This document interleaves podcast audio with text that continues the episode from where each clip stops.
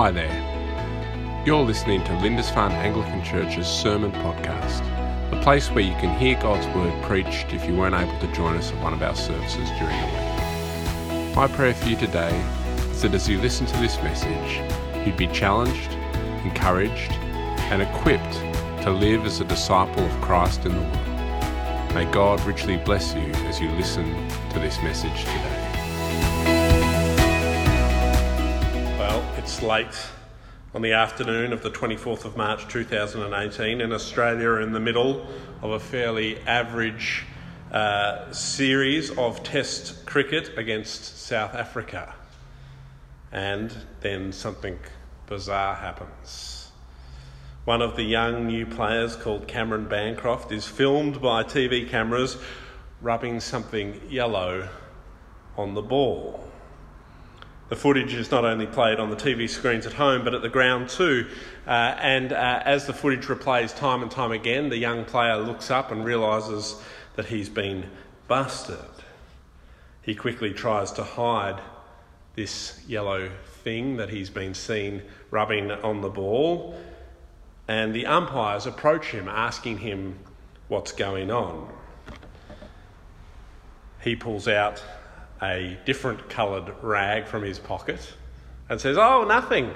I'm just polishing the ball like any normal person would do." And the umpires look at the ball and it looks okay, and the game carries on. At the end of the day, the young Bancroft and his captain, Steve Smith, front up to the cameras and are asked what on earth was going on. And this time, they offer a new explanation.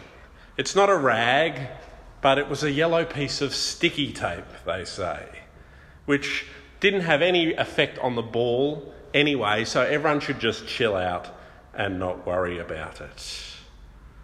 And of course, then Australia wakes up and we hear this conference and everything goes badly from there.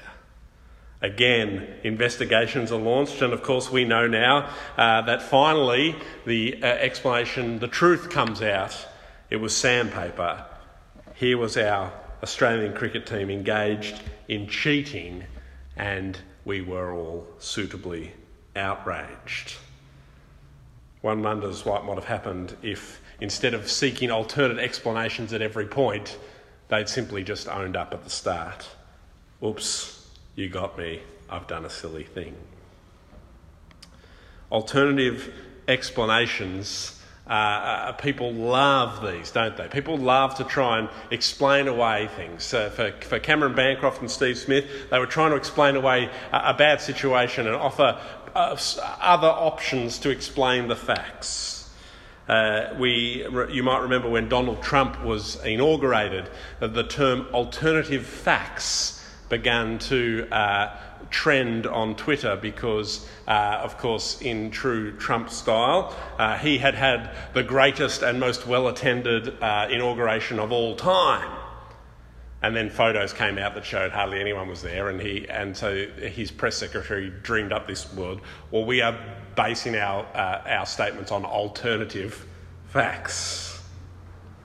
Alternative explanations, alternative facts. We've got basically something like that going on in our story that we read from Luke's Gospel today. We read in verse 14 that Jesus drives out a demon, and here before the people is a man who they know, who was mute, who never used to be able to talk, and now he can speak. And we've got a whole bunch of people who we read in verse 14 are amazed by this, but we've got a whole bunch of other people who are seeking some sort of alternative explanation, some alternative set of facts. It's just a rag, it's just a yellow piece of sandpaper. There are actually more people than the photos show.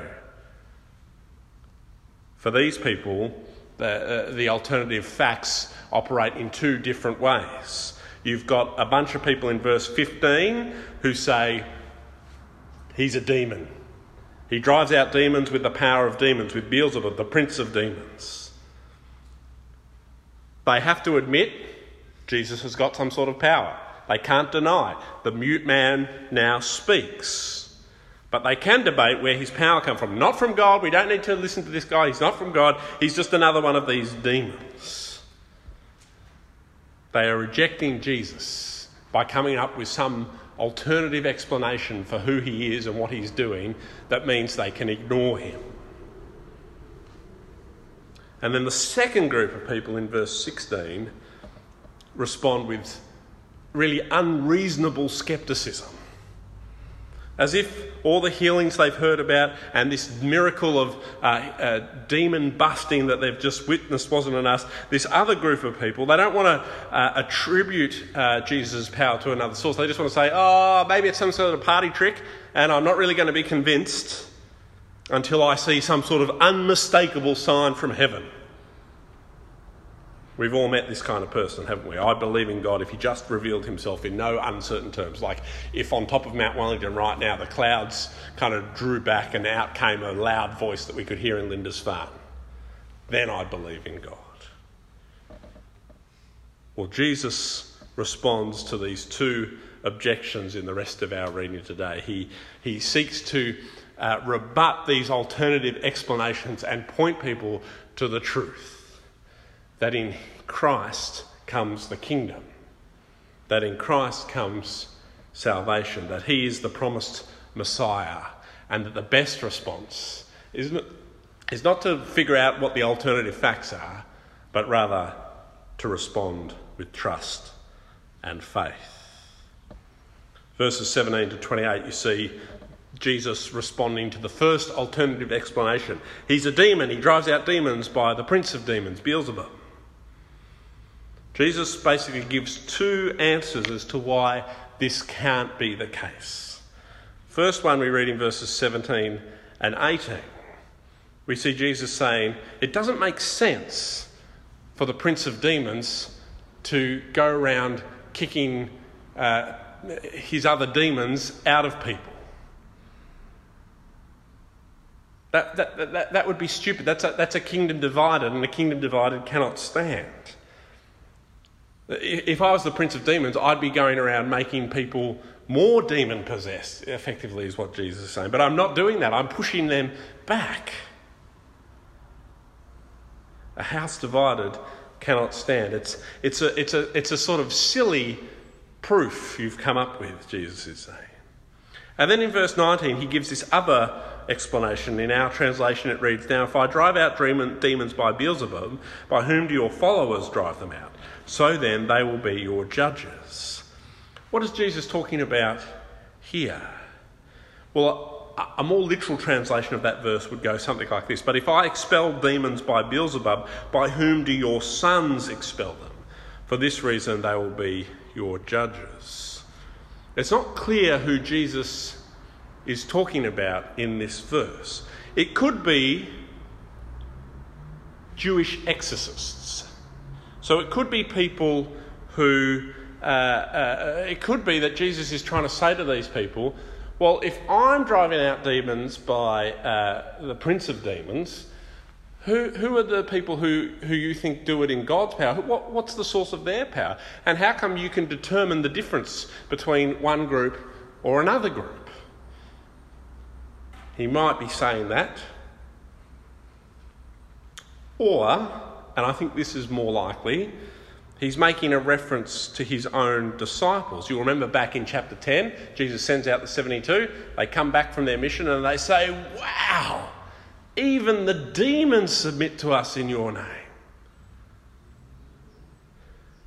And so Jesus is saying, well, if I expel demons by Satan because I am I'm empowered by Beelzebub, then who do your sons, that is, these men whom you know, whom you've grown up with, who are maybe your actually son, your fellow human beings, who is it that they are driving the demons out by?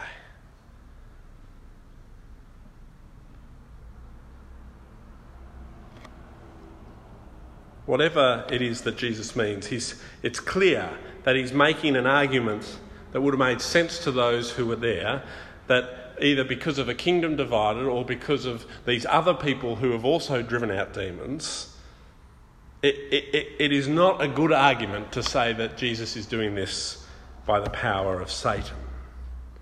And so Jesus says, verse 20, "But if I drive out demons not by those things, but by the finger of God, then the kingdom of God has come upon you." Jesus is saying that his miracles, and in particular his casting out of demons that we're talking about today, this is evidence of the arrival of God's kingdom, of the thing that the Jewish people were looking forward to. They'd read that story that we read in Daniel of the promised coming of the Son of Man who would bring the kingdom. And Jesus is saying, now the kingdom has come near and the demons are being pushed back. I bring with me the finger of God, the kingdom of God, the arrival of God's promised redemptive rule. See, Jesus' miracles, his healing of people, his casting out of demons, these were things that Jesus did to enable people to hear what he was saying. They were like a visual aid in the first century. Jesus used his miracles as like a picture to illustrate the coming of the kingdom of God, to illustrate that the words of God, the promises of God, and his words were of God.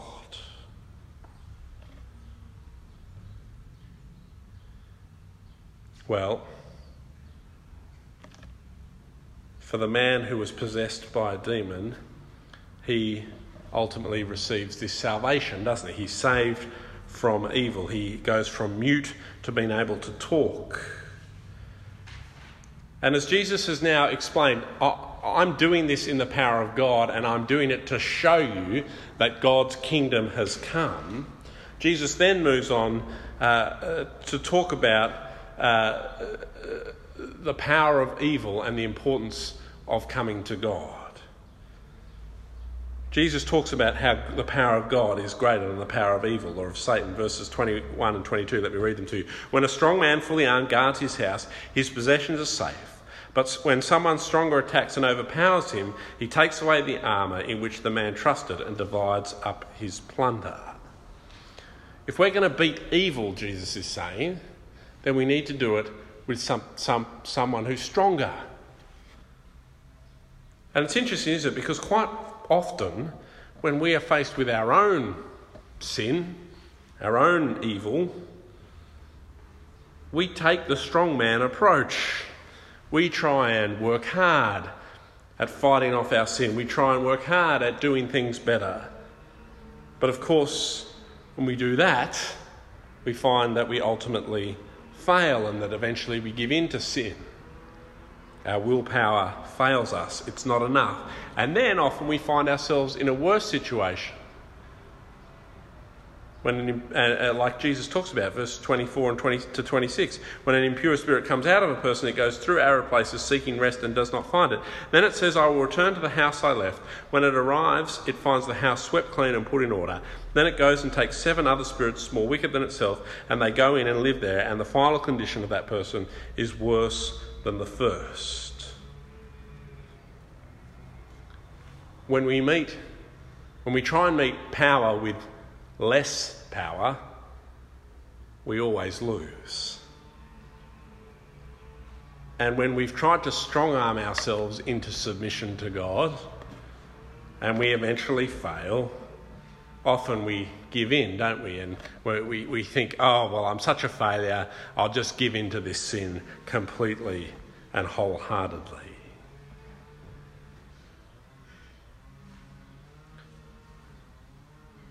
The battle against evil is real, and we are foolish to do it in our own strength. Many people preach on this passage and make it about spiritual warfare. And it is about spiritual warfare, but not in the sense of quick, you better look out, make sure you sort yourselves out because more demons are going to come upon you if you don't. No, I think we have here really what Jesus said, a metaphor for the battle between good and evil and the need to confront evil, not with a lesser power, but with God's power. And as Jesus has been responding to all this criticism, and as he says this story, we have this lady who says, blessed is the mother who gave birth to you and nursed you. And Jesus responds, no, blessed rather are those who hear the word of God and obey it. And here we see the key, don't we, to overcoming evil. Not the strong man willpower approach, but through the word of God in response to Jesus Christ in the power of his Spirit. You see, I think ultimately this story is not a story about demons and how to beat them. It's actually a story to teach us about salvation, to receive true salvation, to receive true freedom. We don't simply need to clean house. We rather need someone greater than the evil with which we fight against. And the only thing greater than sin is God himself. We need the Spirit of God to fill us and empower us to live in freedom and to protect us from our sinful desires, from the return of the evil one. Jesus goes about proclaiming the message of the kingdom of God, demonstrating its arrival with powerful miracles and demanding a response to us. And we're called not to respond with alternative facts, but to respond with faith and trust. As Paul recounts his own story of salvation in Acts, he quotes the words he heard Jesus speak to him in chapter 26. He says that Jesus said to him that he'd been sent to open the eyes of the Gentiles and turn them from darkness to light, from the power of Satan to God, so that they may receive forgiveness of sins and a place among those who are sanctified by faith in me. To reject Jesus is to sit under the power of Satan. And to receive the gift of salvation is to transfer from one kingdom to the other. From the kingdom of darkness to light. From Satan to Christ. Or what of the second alternative explanation? Give us a sign, verse 16. Or Jesus responds from verses 29 to 32 and he says, this is a wicked generation, verse 29. It asks for a sign, but none will be given it except the sign of Jonah. Well, what is this sign of Jonah? You know the story of Jonah. Let me read to you as one scholar reflects on this. He says, the pattern of events in the book of Jonah correspond to that in the story of Jesus. Jonah is thrown into the sea and swallowed by the fish, returns 3 days later to the land of the living, and proclaims God's message to the men of Nineveh.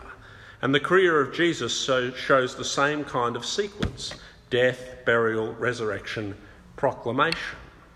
The difference between Jonah's sign to Nineveh and Jesus' sign to his own generation is that in Jesus there is something greater than Jonah. Not someone greater, you notice. Jesus is not, strictly speaking, comparing himself with Jonah. It is the whole thing which is greater, deeper, and more real.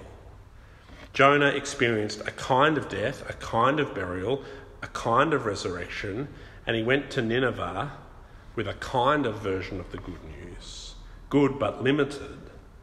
But in Jesus we have something greater. The Holy Spirit has broken into the world in power by means of a real death, a real burial, a real resurrection, and he's able to offer the world real salvation at the deepest possible level. Jonah illustrates and foreshadows what is made actual in the person of Jesus. There is no greater sign than the coming of the Lord Jesus Christ to this earth. his actual death, life, death, resurrection, and the actual proclamation of that by his disciples are well recorded.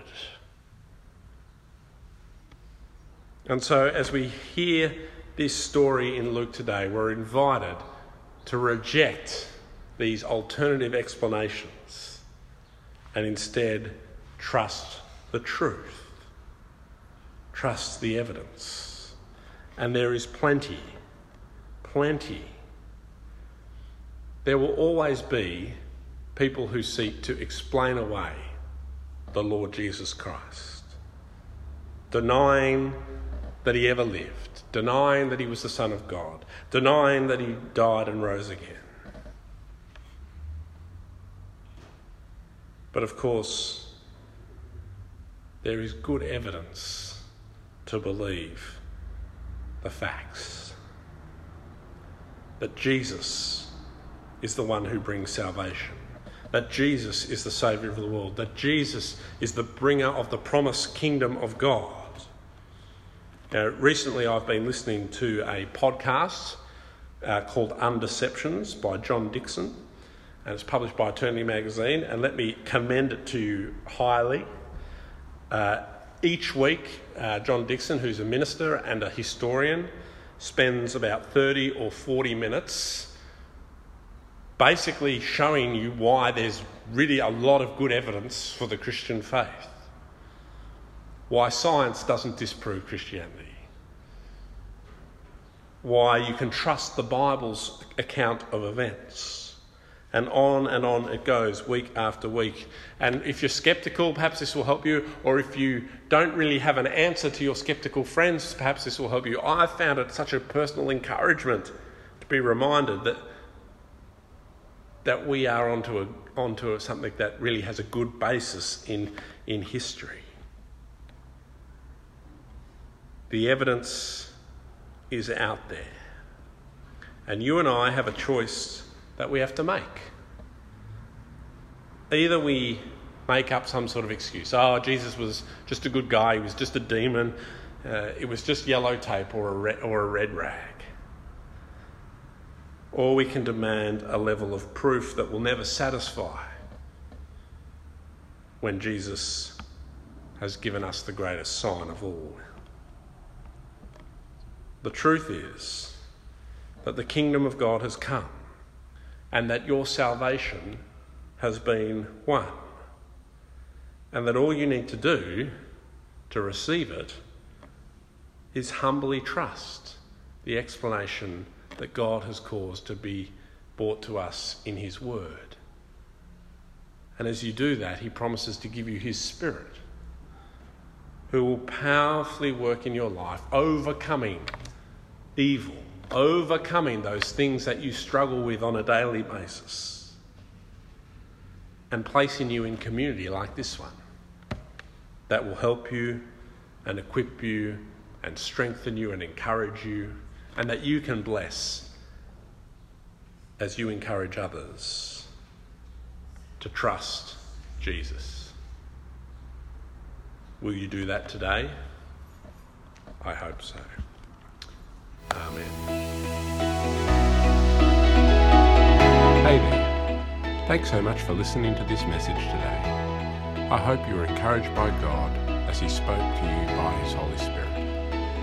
Please head to our website if you'd like more information about our church, www.lindisfarneanglican.org.au, or like us on Facebook by searching Lindisfarne Anglican.